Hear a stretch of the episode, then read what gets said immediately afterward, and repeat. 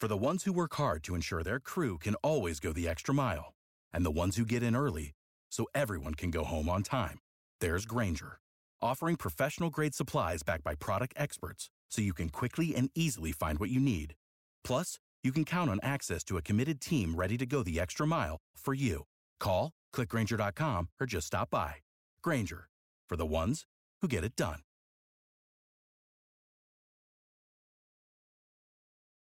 Every team, every topic, everywhere. This is Bleav. Ladies and gentlemen, welcome to Bleav in the Browns. I'm Chuck Campese, joined by Tony Dick, and we're brought to you by the Bleav Podcast Network, the number one podcast network for professionals. Do you believe? Today, we're doing a deep dive on the Browns as they head into the bye week. We know we can't lose this one, but what about the game against Seattle, Tony? Uh, you know, looking back against, uh, looking back at that game against Seattle, I think a couple things um, pop up.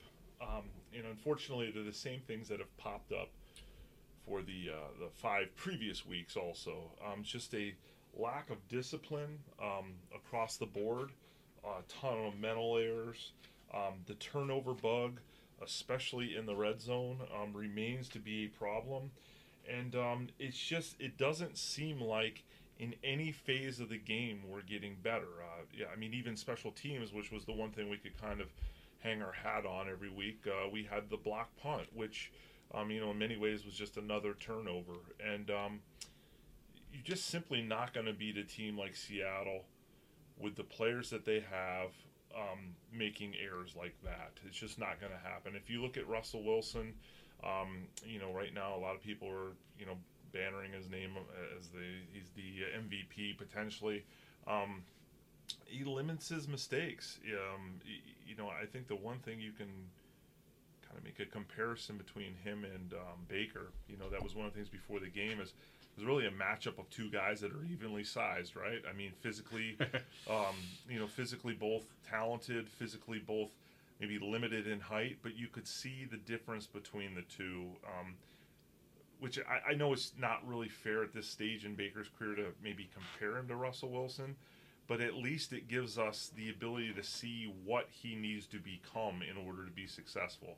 Um, he has to start doing the things that Russell Wilson does, and that's limiting the turnovers, um, taking control of the offense, and um, putting up points. Is that a is that a function of, of play calling though? Because it seems like even though they have Russell Wilson, the Seahawks against all the analytics, right? Try to establish the run and do a great job of that, even though they have a borderline MVP candidate at quarterback. Whereas the Browns, they're putting it seems like they're putting it all in Baker's hands, even though they have a good running game, and he's turning the ball over. Well, yeah, well, I mean it's it, it comes down to coaching, and it comes down to the fact that. Um, no matter what you look at, um, statistically, you know, offense, defense, whatever, we were clearly outcoached in that game. And yes, you, are you're you're dead on with that um, with that take because if you look at Seattle, they were up twenty to six, or we we were up twenty to six on Seattle. We were running the ball effectively to get to twenty to six, and then we stopped running the ball and they started running the ball to kind of get the offense up and running and, and they were gashing us. I mean they were getting three four five yards at a pop and and they slowly but surely started clawing back into the game. Obviously the the turnovers we helped them in that regard. But i mean you just what you saw there was a coach who knows what he's doing knows his personnel is confident in his personnel and someone who i think right now I'm not really sure that Freddie Kitchens is confident in what he has. Um, at least the play calling doesn't reflect that. Um, because it, you know, if you were looking at Nick Chubb, he was clearly on fire in that first half. And when you're up 20 to six, conventional wisdom is let's continue to run, let's continue to get first downs, let's continue to control the clock. Because if we can limit the amount of times that Seattle has the ball, you know, eventually they're going to run out of time and they're not going to be able to tie us. But when you start, you know, throwing the ball instead of continuing to run the ball, and now you're throwing the ball and throwing interceptions, you're doing the complete opposite of what you need to do. you're turning the ball over, giving Seattle the opportunities they need to score, and then they roared right back. Uh, they score at one point, um, you know, 19 unanswered points or wh- whatever it happened to be, and, and and that just you can't allow that to happen. It just just can't. Okay, so then is it the players or is it the coaching? I mean, we, we seem to be having this conversation where it's it's the play calling and not necessarily the players on the field. I believe because of the poor coaching, it, it also is is permeating into the play of the players. I mean, you can you can you know the coaching. I get it with the play calling. Uh, not running the ball, not doing the fundamental things. That's one thing, but mentally, we still have the mental errors. I think right now we lead the league with 57 penalties. Uh, you, know, it you can't do that. I mean, the average for the league is is somewhere like 40, 42, somewhere around there. I, I mean, for us to be getting 15 more penalties than the, than the average, that you're not going to win games by doing that. And and a lot of that, at some point, it falls on the players. Um, they've got to get better at what they're doing. They are professionals. Um, at the same time, not to keep going back and forth, but at the same time, I still remember during training camp how it was such a big deal because Freddie Kitchens was having the guys run wind sprints when they were making mental errors in the preseason and, and during training camp all of our fans were wild and go Freddie he's old school you know he's he's going to get these guys in shape that was that was 10 weeks ago now 12 weeks ago now. So in, in 12 weeks time we you know after all the wind sprints and all the all the big tough talk and old school and we're still jumping off sides we're still guys lining up in formations uh, wrong. I, I mean that must have happened in the in the first half alone, I probably saw four or five times where we had guys lining up in the wrong formation, and, and other players or Baker, you know, other wide receivers or Baker had to physically slide them into the right spot. You can't have that happening. Not not not week six of the season. Okay, so before we get into Baker, if you enjoy the show, please subscribe and rate the show at your favorite directories iTunes, Spotify, Google Play, Stitcher, Luminary, TuneIn. We're on all of them. You can also find us at Bleav.com. That's B L E A V dot com, and at Bleav Podcasts, B L E A V Podcasts. So on to Baker, Tony. Everybody's talking about, oh, he leads the league in difficult interceptions, tipped interceptions, whatever it is. To me, he's throwing the ball behind guys all the time. You can't expect guys to regularly make those catches. If you're throwing it behind them, that's on you. That's not on anybody else. I think that, you know, and it's the funniest thing to me is when you hear someone say, "You can't put that on Baker. The guy got two hands on it."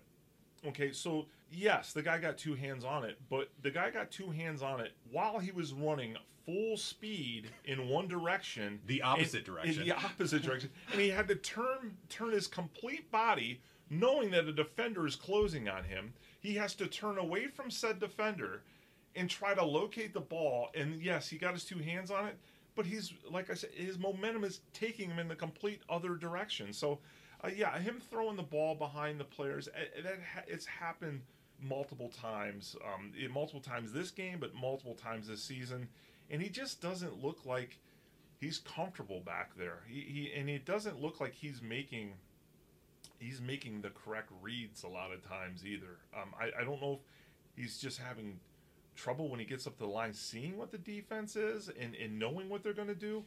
But oftentimes, once he snaps that ball, it's as if everything that's going on on the other side of the ball is something that he is not familiar with. And, and that, I don't know how that happens. How is this offense not executing? That's my question. We have receivers in Odell Beckham and Jarvis Landry that should be able to open up the field a little bit, so you shouldn't be able to pack it. What's malfunctioning here with this team on the offensive side of the ball that they cannot get anything going on any kind of consistent basis?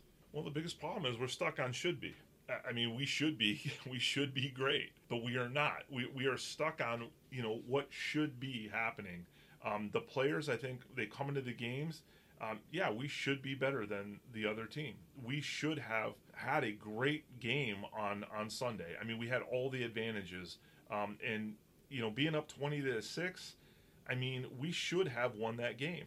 But the, the what we're running into is what should be happening isn't happening, and it's not happening because I think there's an intense lack of focus. You know, I know it's going to come across as me being petty, but I think there's still if you're there, if you're there, don't just watch the game on TV. I mean, if you're there the whole entire time and you're watching pregame, it starts in pregame warmups.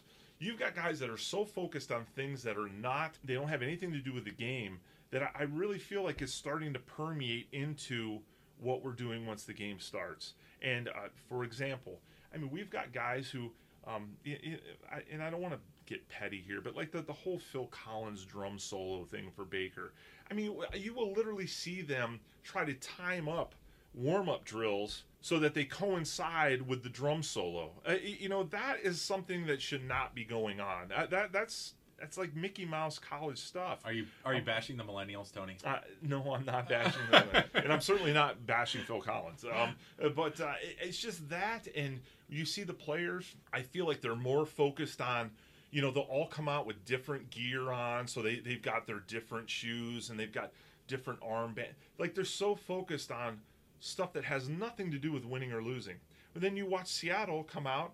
There's none of that stuff. There was none of that pretentious stuff. They came out, they went through their warm ups, uh, went through all their you know different receiving you know you know patterns and got all that stuff down. To circle back though, does that is that a function of having a Pete Carroll versus having a Freddie Kitchens? Where Pete Carroll, hey, you know what? He had people want to bash him for what he the Patriots, but he he was okay there. He wasn't great, but he was okay. He learned from that. Went to USC, was dominant there and then now comes to Seattle and they've been a contender ever since he's been there. Is that a function of him saying, This is how we do it? This is how we need to do game day? And the Browns just not having that strong leadership. I, would like to believe, but the the funny thing is, Pete Carroll's probably the most loosey goosey. Co- that that's the that's where I guess I, it's the whole thing. Trust me, anybody who was at the game it will or anybody who even watched it on TV will back you back me up on this. It's just it's very confusing because you have Freddie saying the I'm old school, you know, all the tough stuff, tough whatever, you know, we're focused, old school, this and that. And then when you look at what's going on in the field, none of that happens. And then when you look at Pete Carroll, who's seen as kind of a loosey goosey guy, they came in and it was a, that was a business trip for them. They came in, and even though they were down 20 to 6, they stayed the course, stayed with the running game, stayed focused, and very business like fashion, they came back into that game and they walked out of there winners because of it. Meanwhile, the Browns, I think we're getting very close to Freddie losing that locker room and that becoming because you already see people um, kind of subtly passing the blame on to other people. You already see um, you know, the one thing I don't like seeing in Baker is the post game comments about the referees. You know what? Hey, we, we all saw that there was calls that were blown, but at some point you need to just stop stop that. Funny, never, nobody ever mentions the calls that go their way. Well, yeah. That are at, at some point he needs to just be a man and take ownership. And and like I said, it, it, I just there's just too much nonsense going on with that team. To me, if I own the team, uh, in a perfect world, if I own the team, um, if you were a billionaire, yeah, I, the first thing I would do is strip everything down to to bare bones. And I, like I said, I know this is going to sound petty. I'd get rid of all the antics, the fire coming out, um, you, you, know, the tunnel, the, the, the the drums, the dogs, all that. You get, rid, rid of, of, Swagger? I well, Swagger uh, retired. Okay, Actually, this, this Swagger Junior, Swagger Junior, right? The the Swagger line. I, I, I, would retire all of that nonsense because we went through the entire preseason hearing about how people needed to earn their stripes and that's why we didn't have stripes on the helmets during training camp because you had to earn that and you got to you know learn how to be a brown and all that nonsense. Hey we're seven games into the season and i'm seeing guys that they probably should start peeling stripes off their helmets because they have not earned their stripes. Um, it has not happened and and to me you, you got to stop with the tough talk and start being tough because it's not happening right now. It's just not. Okay, so what about the defensive side of the ball, right? We spent a lot of time talking about the offensive side of the ball. You have a defensive side of the ball that's up 20 to 6. So yep. should have an idea of what they need to do. Got a nice lead. How do they not hold it and what's the problem on that side of the ball? It It's confusing. It, it's confusing to me. Uh, The, the fact that we can we have an inability still after how many years in a row has the focus been we need to we need to find a way to stop the run. When we brought Gregg Williams in a couple years ago, that was it. we got to find out how to stop the run. We're focusing on how to stop the run. If you watch that game, you would think they would they had Walter Payton in the backfield. I mean, they were they were getting yards, whatever they needed, they got. And and, and I said this, you know, last week, um, the same thing. Um, whatever they wanted to get, they got and and we watched it with the 49ers and it's carried over to this this week and then as far as the secondary goes could somebody please tell me what exactly is wrong with with our two DBs who sat out this week? I, I mean that to me is a mystery. Like what is going on with them? I, I mean are they are they genuinely severely hurt? Are they genuinely severely soft? I mean what what is the deal? Because we need them back there. We, we need them back there. I yeah, mean- and we haven't heard anything, right? There's No. there's been zero word from from the organization, so you don't have a lot to go on. And, and, and, and why we can't I, I don't know. When you look at that line we have up front um, very very little pressure on the quarterback. Certainly not no ability whatsoever to stop the run. I mean there was a couple times we stuffed them but for the most part like i said they, they ran whatever they wanted to get they got. And um, how you know what like i said it's week seven. Like how are you going to clean that up? It, it, nobody knew's coming through that door. Like what you have is what you have and and you know when i look at the schedule you know everybody's saying oh we're getting close to the soft part of the schedule. The problem with that is going to be we, we may be so mathematically out of it before we get to the quote unquote soft part that it, the season may be over. I mean in three weeks the season could be over if, if they don't get their stuff together. And um, you know I, I know there's that clamoring that oh well wait till kareem hunt comes back. Hey my thing is this if, if I were I'm honest if I were if I were John Dorsey right now I'd be shopping Kareem Hunt for some offensive linemen or I'd be shopping Kareem Hunt for some defensive backs. Because right now they don't need a running back. What what is Kareem Hunt going to add to what we have right now? I, I mean if anything it's just going to create a disruption as far as the offense goes because you already have um, too many guys that you're trying to get balls to. Now you're going to have one more guy in the mix. Well, but if it's not working, could he just be, hey, you know what? It's another option because the the main options we have right now are are not effective. I think at running back they are though. Now, uh, you know, running back is not the problem right now. Yeah, It- but do you? I mean, why not put a dual backfield with Hunt, and then you can run a whole ton of different options. You got a lot of RPOs then that you could do. You could run some bubble screens. You got a lot of different things you could do. That yes, you can still do that with Chubb in there. But hey, now we got two options. I, I get that, but I guess in my head I'm trying to think if we are two and six, and now we're giving more touches to the running backs. At two and six, are we going to start losing Odell Beckham? Are we going to start losing Jarvis Landry? Is the frustration going to start to boil over? I- You know, and at some point, I I mean, you know, another. I we'll talk about uh, wide receiver. There's another wide receiver I want to mention, um, but but I, We I, have another wide receiver. Oh, we should not have another wide receiver because to me, uh, another one of those things in a perfect world, if I had owned the team, the first thing I would have done is uh, the minute that game was over, I would have cut uh, Antonio Callaway. That guy, if you go back and you watch the film on that game, every time, every time he lined up at wide receiver, he did not know where he was going to, uh, where he was supposed to line up. And, and if you go back through and you watch the film, because I caught it about halfway through the the second quarter, and then uh, I just focused on him, and uh, he would run up to the line and get set where he thought he was going to be, and the other wide receivers or Baker would have to run out and reposition him because he was never lined up in the right spot, and that's something. Once again, week seven, if you don't know where to line up on offense, you, you need to get that guy out of there. Well, I mean, Tony, he's catching balls at, at a 28% rate. I mean, which is, is pretty special. Uh, maybe not the special you want. Yeah. Well, well, and and, where was Rashard Higgins? Oh, you know, have we gotten? I don't know if we if, if they gave an answer on that or not. Um, you know, that's that's another that's another guy out there that was preseason. He was like one of the favorite targets of Baker Mayfield, and all of a sudden, when we need first downs, when we need to get something positive going, He's on the sideline. Uh, I- according to the reports, Tony, he has knee soreness. Yeah, well, I, I don't know. We're gonna have we're gonna have a different kind of soreness uh, against the New England Patriots if we don't get the passing game going out there right now. So looking at that, right? That's the Yeah. game coming up after the bye week. Yes. I don't think anyone necessarily has high hopes for that game. Although knowing Browns fans, they think that's going to be the point they turn around. We're coming off a bye week.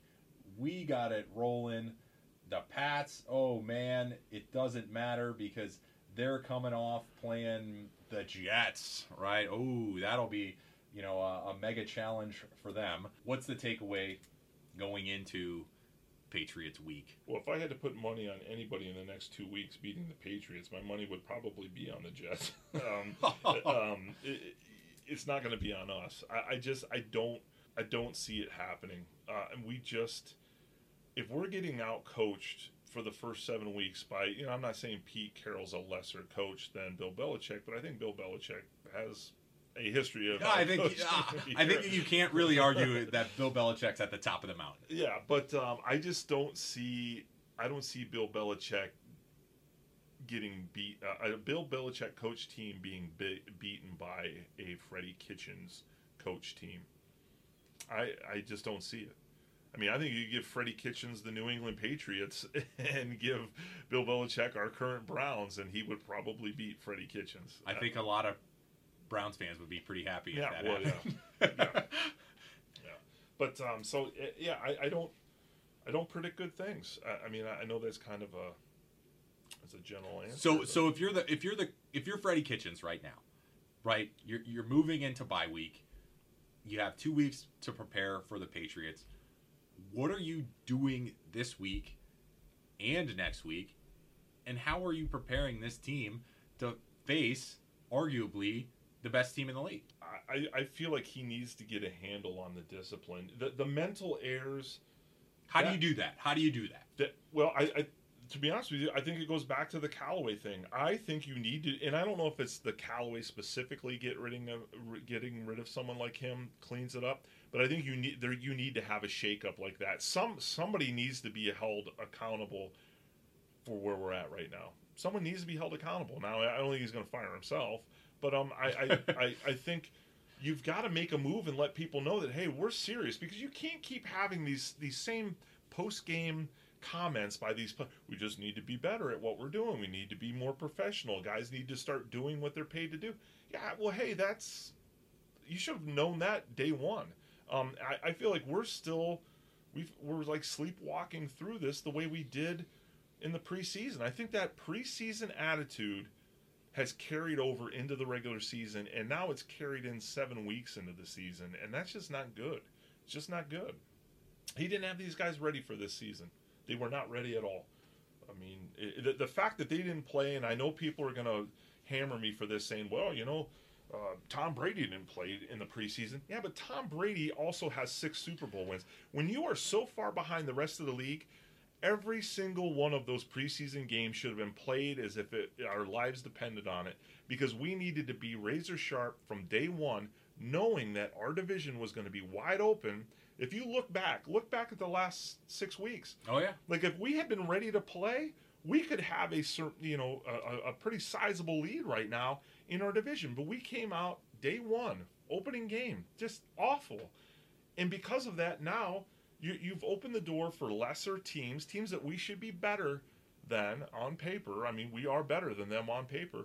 You're going to allow those people to walk away with the division because you you just decided to sleepwalk through the preseason. Well, and I don't even think that it was a decided thing that we were necessarily better than a lot of teams in the division. I think most people thought we were probably better than the Bengals, which I would argue with yes, Yeah. Mm-hmm. right? But to say that the Browns were going to be significantly better than the Steelers or the Ravens would have been a leap just from a historical standpoint, right? Because Big Ben was still there at the beginning of the season. Yeah. Right now, yeah, you're looking at okay, we got the 18th string quarterback, you know, slinging touchdowns for Pittsburgh. So we could still be better than them because of the situation they are at. But they're still winning. But they're still winning, and that's the problem. Yeah. And the Ravens, I don't think you'd you you'd be a betting man that you would take the bet that the Browns would finish ahead of the Ravens this year, right now. I mean, the Ravens are already ahead, so Yeah. you'd have to expect the Browns. Yes, the schedule is Charmin soft coming up, but that's after the Patriots. You still do have the Bills, and that defense is going to wreak some havoc here.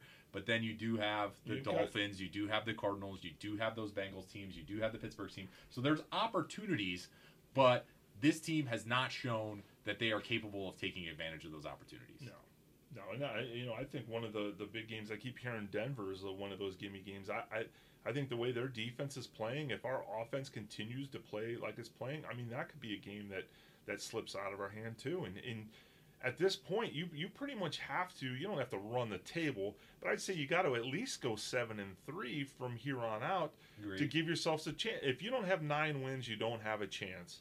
Um, and, and I have to believe that we need to get nine wins for this to be even considered a successful season. I, I think if you go less than nine and seven, the season is a failure. Eight and eight is a failure. It, it just simply is. Um, eight and eight's a letdown. I don't know if it's a failure, given just given team history, right? I think eight and eight. If it didn't have all the hype that was surrounding this, I think if, Yeah. if, if you said, hey, in the second year of a quarterback, you're going to have a seven, eight, and one season his first year. You're going to go eight and eight the second year. Not obviously Odell threw off some of those variables and things like that. I think if you would have said that a couple years ago when they drafted Baker, first year seven, eight, and one, second year eight and eight, people would have been happy. Now, yes, that might be a bit of a disappointment. I wouldn't say it's a failure, just given the historical nature of the last 20 years. But well, I, I think I think the, It's not the- great. The reason the reason we don't consider eight and eight a failure is because we're we're, we're Browns fans. Um, well, I'm not disagreeing with that. I'm not disagreeing with that. If you're a Patriots fan, yes, this this is a complete and utter failure. But if you're a Browns fan or a Bills fan or uh, maybe a Lions fan or, or something like that, then eight and eights ain't Yeah. so shabby. Yeah, I don't know. I, I just, I just don't like the direction. I, I don't like the direction we're headed in, and I think, and I, and I said this, um, you know, I've said this before. I think the the biggest problem I have with the organization was the the lack of foresight um, as far as what would happen when you make what happens when you make Freddie Kitchens the head coach. I feel like Freddie Kitchens had a great relationship with Baker Mayfield. They were doing some really good stuff last year, now albeit against you know sub 500 competition, but they were at least we were at least winning. I mean, you can't complain about us beating sub 500 teams. Oh, I- no. I mean, you got to beat A those win's a teams. win. But the the problem I have with them promoting Freddie to head coach so early is that now I don't see a scenario where you can walk him back to offensive coordinator um, solely. If if we find out by the end of this season that he's not able to be a head coach, like he just doesn't have what it takes to be a head coach, well now look look, look where you've put yourself. You've put yourself in a position where um, this How guy. are you going to know that? How are you going to know that at the end of one year? Well, mean, I- what would what would have to happen with the team or record wise If we went for you seven, to and- feel if we went seven and nine, I would feel like he's not not getting it done. If we continue uh, on the trajectory um, with the mental errors that we're making, um, with the just a lack of development, I, I think you could honestly say that Baker Mayfield has regressed in year two. Um, I, you can't say that he's getting better. Yeah, Um, but that I mean that happens sometimes, right? I mean, Drew Brees didn't have a great second year, and you know the the Chargers drafted Philip Rivers to take his job. know, well, So how do you how do you measure some of that stuff, right? Is is it too early to tell? Do you give him extra year, or do you do pull the ultimate Browns as they've done in the past and fire a guy after one year? Well, unfortunately, I think you've put yourself.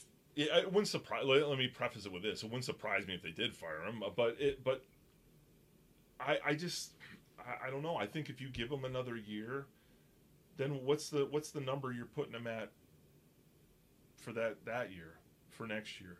I mean, what does he have to do next year to keep his job next year? I mean, I, I think he'd have to go to the playoffs, and he'd have to. Well, I think regardless of what happens, even if they keep him next year, even if they if they go nine and seven and don't make the playoffs because of some other teams, and, they don't make the playoffs next year, I can't imagine necessarily a scenario where he would keep his job. Yeah. Yeah. it's great being a Browns fan. uh, yeah, I just I, I don't know. Like I said, I'm I'm, I'm just I, there's just so much when when I look at just all the things that need to be corrected for us to right the ship. I just feel like the list is much bigger than what Freddie Kitchens can handle. It's just much bigger, and and I just think that's from what I've seen in the last year and a half. I mean, uh, I don't feel like he has a good handle on this team. And when you bring in talent that does not bring leadership with it, because I don't feel like there's a ton of leadership on this team, it's a lot of individuals doing individual stuff. That's not good. Not when you have the youngest roster in football. When you have the youngest roster in football, that's when you need to do like um, you know, Bill Belichick, when Bill Belichick was here his first time around, you bring in the Mark Bavaros, the Pepper Johnsons, people who are, yeah, they may be long in the tooth, but they know how to win for one, and they know how to prepare and be a professional. And it, like I said, I, I don't think we have that. If you just sit back and watch the Browns pregame at home, watch what they're doing, and then when they start playing, watch the players. Watch Callaway. I mean, watch him this week. Uh, you know, when he plays against New England, watch what he's doing. He does not. I mean, that stuff bothers me. You can't have a starter who doesn't know where he needs to line up. It's not like we signed him on Wednesday and he played in the game on Sunday. I mean, this is a guy that's been in the offense, you know, this multiple years, right? And yeah. and it, you know, he's a number three wide receiver. It's not like he's a guy that's just hanging out on the bench waiting to get in. And before Odell was here, you know, came here, he was our one or two receiver, right? I mean, so for him to not know where he's supposed to be at, I, I just that bothers me. And and how is that going to get corrected? Who's going to correct that? I don't know. Well, it's tough times in the building there. We got obviously the game with Seattle under our belts, and it didn't fit well. We got Baker struggling. You got the defensive uh, defense not playing very well. We have the Patriots at their place in two weeks after the bye. We have a head coach that may be out of his element. Well, he did provide a solution. He said yesterday the solution is for us to play as a team. So that's I don't know if if uh, you know more you know it's Lombardi esque. Tony, yeah, that's Lombardi esque. It's you know it's very maybe Pat Shurmur esque. I mean I don't know, but um, as long as we play like a team, I guess that's that's the key right there. We play like a team, and and uh, Bill Belichick's got trouble. Okay, two weeks. Two weeks. We're looking forward to play like a team. I'm Chuck Campese, joined by Tony Dick. Believe in the Browns. I guess we have to. But we're brought to you by the Bleav Podcast Network, the number one podcast network for professionals. Again, if you enjoy the show, subscribe, rate, and review us on iTunes, Spotify, Google Play, Stitcher, Luminary, and TuneIn. And we'll be back shortly for our next podcast, Bleav in the Browns. Have a good one, folks. Without the ones like you, who work tirelessly to keep things running, everything would suddenly stop. Hospitals, factories, schools, and power plants, they all depend on you. No matter the weather, emergency, or time of day, you're the ones who get it done. At Grainger, we're here for you with professional grade industrial supplies. Count on real time product availability and fast delivery. Call clickgrainger.com or just stop by. Grainger for the ones who get it done.